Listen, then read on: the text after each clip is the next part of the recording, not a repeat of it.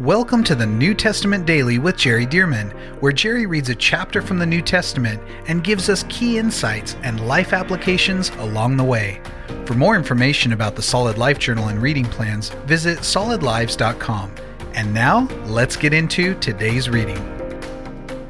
Okay, here we go from the New King James Version, 2 Corinthians chapter 2. And the apostle Paul says this, But I determined this within myself, that I would not come again to you in sorrow.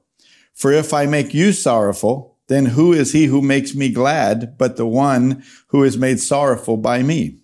And I wrote this very thing to you, lest when I came I should have sorrow over those from whom I ought to have joy, having confidence in you all that my joy is the joy of you all. For out of much affliction and anguish of heart, I wrote to you with many tears, not that you should be grieved, but that you might know the love which I have so abundantly for you. Now, let me just stop right there and remind you, Paul has written several letters to the Corinthians. We only have two in the New Testament that are inspired of the Lord. In other words, God saw fit through his church to identify these two letters as being inspired. In other words, they're scripture. They are texts that, that were written by people, in this case, Paul, who was moved by the Holy Spirit. But we can see from these Corinthian letters that Paul wrote other letters that he uh, mentioned. Paul here in Second Corinthians is referring back to the letter that he wrote that we now call First Corinthians. And in that letter, there were a number of corrections. One big correction was there was a certain man who was committing sexual immorality. And Paul even got to the place of saying, because he will not repent and he persists in his sexual immorality, I want you to gather together and turn him over to Satan for the destruction of the flesh, that his spirit may be saved in the day of the Lord Jesus. Now, we covered that when we read 1 Corinthians chapter 5. But Paul realizes here, as he's writing this letter, that because of the weightiness of 1 Corinthians chapter 1 or his former letter, he's coming back now to console. And in chapter one, lots of comfort and consolation. He's coming back now to give a hug, so to speak, because he wants to shepherd them and he doesn't want them to be grieved. And so this is what he's commenting about that his former letter and the things that he wrote, what he says in verse three, and I wrote this very thing to you. The former letter was weighty weighty, but now he wants them to be full of joy. He wants them to know that he cares for them. Plus, we'll see that they did obey him and carry out his command, even the tough one, with that man in, ex- in sexual immorality. So notice again five here. But if anyone caused grief, he has not grieved me, but all of you to some extent, not to be too severe. This punishment, which was inflicted by the majority, is sufficient for such a man. This is the man we're talking about who committed sexual immorality. Verse 7 so that on the contrary, you ought to rather uh, you ought rather to forgive and comfort him, lest perhaps such a one be swallowed up with too much sorrow. Well, evidently the man repented. And so now Paul, instead of saying, Oh, continue to distance yourself from that man and treat him as if he's an unbeliever, which is basically what Paul said before. Now evidently because of his repentance, Paul is saying, welcome him back in. Don't keep piling sorrow upon him. Don't keep guilt tripping him. Look, if he's repented, let's accept that the blood of Jesus washes all sin and let's re-enfranchise this man now, lest he be too sorrowful. And so, in other words, Paul is saying, look, there should be sorrow for his sin. There should be, be repentance. You know, I notice some people in the body of Christ are not very repentant for their sin. They're not very sorrowful, I should say. In other words, they'll come and say, Yeah, sorry. Yeah, I shouldn't have done it. But th- there's not much godly sorrow. But Paul is saying he should be sorrowful for it, but let's not pile sorrow on him. We should be able to be sorrowful, repent, receive forgiveness, and then be so full of joy that God, by his grace, forgives us, that he washes us even from the grief and the sorrow and the guilt of our sin. only God could be that good that he not only wants to forgive, but he wants to forget. like he says in Isaiah chapter 43, I think the 25th verse, where he says, I, even I, am he who blots out your transgressions, and I will not remember your sins. He didn't say, I cannot. He said, I will not. I refuse to remember your sins. So God doesn't want us just to be guilt tripped or to have condemnation. There's no condemnation, Romans 8 1 says, uh, for those who are in Christ Jesus. And so, Notice again, Paul saying, let's not pile sorrow on the man, especially if he's repented. Verse 8, therefore I urge you to reaffirm your love to him. See, see this father, see this pastoral uh, heart. He's saying, reaffirm your love to him now that he's repented. For to this end I also wrote that I might put you to the test whether you are obedient in all things. Oh, now Paul brings up something very interesting. Paul's saying, I not only wrote to you so that you would, in a sense, purge out sin and, and any uh, condoning of sexual immorality from among the church. I not only wanted you to do that so that it didn't spread, because a little leaven leavens the whole lump, but he said, I also was putting you to the test. I wanted to see if you Corinthians would be obedient to your apostle. wow, that's pretty bold, isn't it? And not only is that what he was thinking, or part of what he was thinking, but he's writing it in a letter. And think about this this is inspired text. So the Holy Spirit is writing this through the Apostle Paul to the Corinthians and saying, I wanted to see if you were going to be obedient. You know, in the body of Christ today, you know, this can be exaggerated uh, and get into a ditch on the side of the road where people take this too far and say, you've just got to obey everything that your spiritual overseers say. And so you can't even buy a car without asking your spiritual overseers what color you should buy. You know, well, that's, that's a ditch on the side of the road, but there's a ditch on the other side of the road where you think, hey, we're all equal in the body of Christ. We don't have to pay any attention to somebody with a title. Well, you can see both of those are extremes in a ditch. And there is a road, there is a proper way to approach spiritual authority. For example, in Hebrews 13, 17, where the Bible says, Obey those who rule over you and be submissive, for they watch over your souls as those who must give account. Let them do so with joy and not with grief, for that would be unprofitable for you.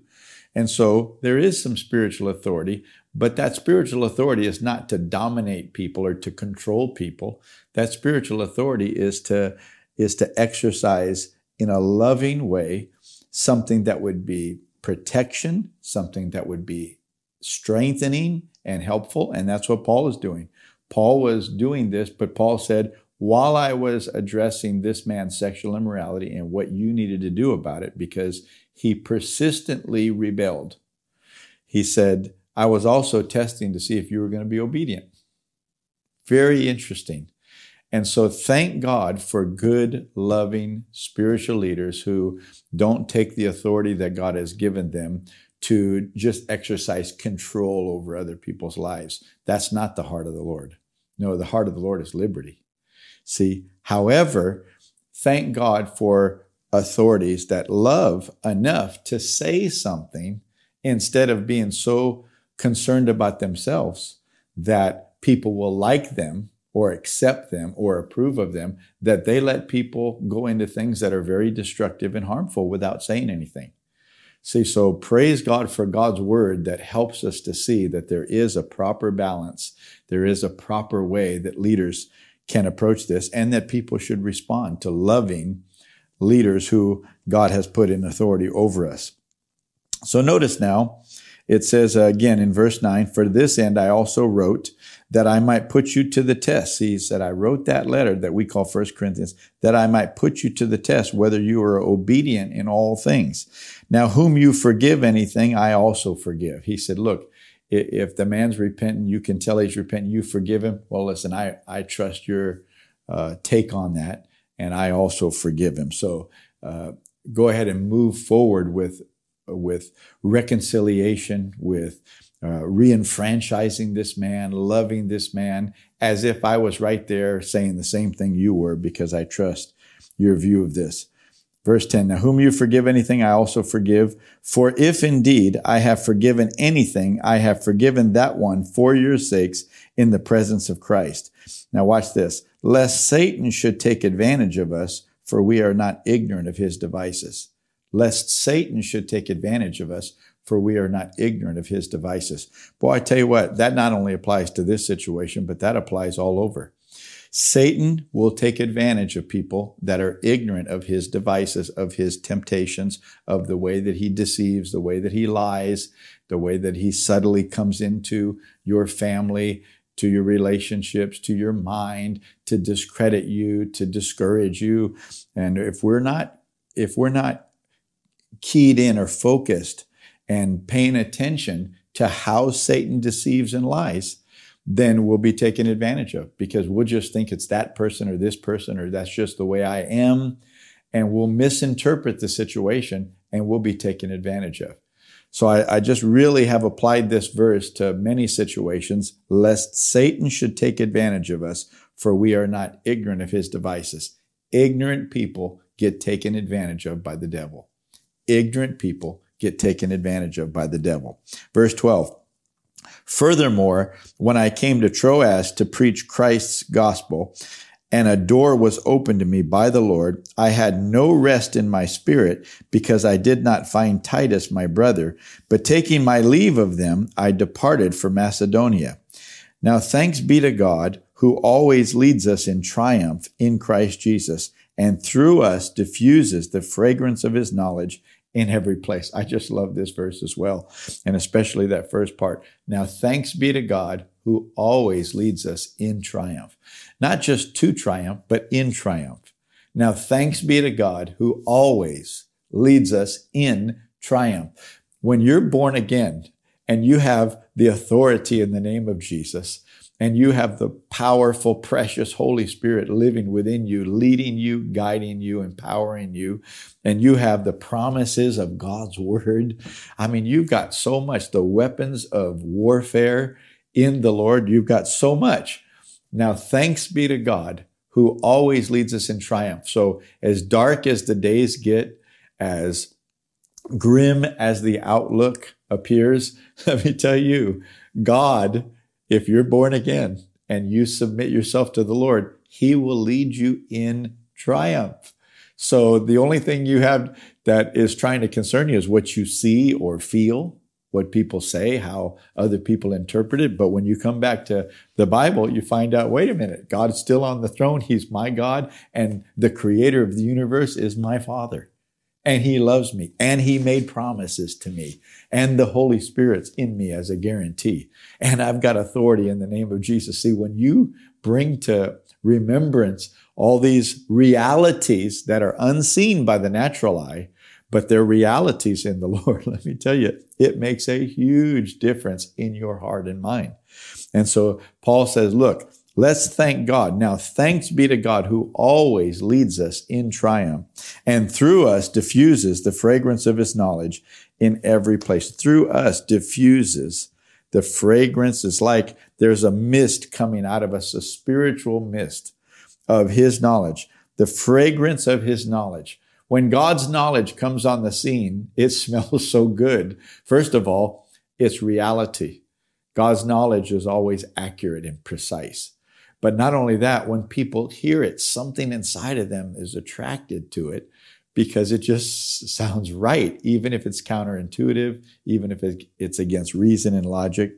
The fragrance of his knowledge is diffused through us in every place. Verse 15, for we are to God the fragrance of Christ among those who are being saved and among those who are perishing. To the one, we are the aroma of death leading to death, and to the other, the aroma of life leading to life. Now, this is very interesting because to some people, what we preach, the gospel that we preach, it, it doesn't, it doesn't smell very nice. Well, why is that? Because they're in persistent rebellion. They're in disbelief. And so our gospel is sharing with them the outcome for them. And that's not good. But for those who are living with the Lord, those who are at least open to the gospel and they open their hearts, See, they hear the good part of the gospel. And so it's got the aroma of life to them. Thank God. And notice this. And who is sufficient for these things? And who is sufficient for these things? For we are not, as so many, peddling the word of God, but as of sincerity, but as from God, we speak in the sight of God in Christ. Notice, for we are not as so many, as so many. Boy, I hate to think that this would be true today, but I believe it is. He said, We're not like so many other people, so many other believers, so many, excuse me, ministers, so many other preachers, so many other teachers. This could also be so many other apostles. For we are not like so many peddling the word of God, but as of sincerity, but as from God, we speak in the sight of God in Christ. In other words, Paul's saying, look, there's some people who are using this gospel of the kingdom of God that is really, well, like a virus. This is spreading. And so they're seeing this as an opportunity. It's an opportunity to make money, an opportunity to make a living. And so what do they do? They start to learn to preach it and they're going out, but they're not doing it sincerely. Their heart is not really to bless the people. They're making a living off of it. They're peddling something as if it's a new product to sell. And Paul said, We're not like that. So Paul's identifying here that there are some motives that are incorrect in the body of Christ. And Paul said, We're not like that. And of course, if he was, he wouldn't be one of the authors of Scripture.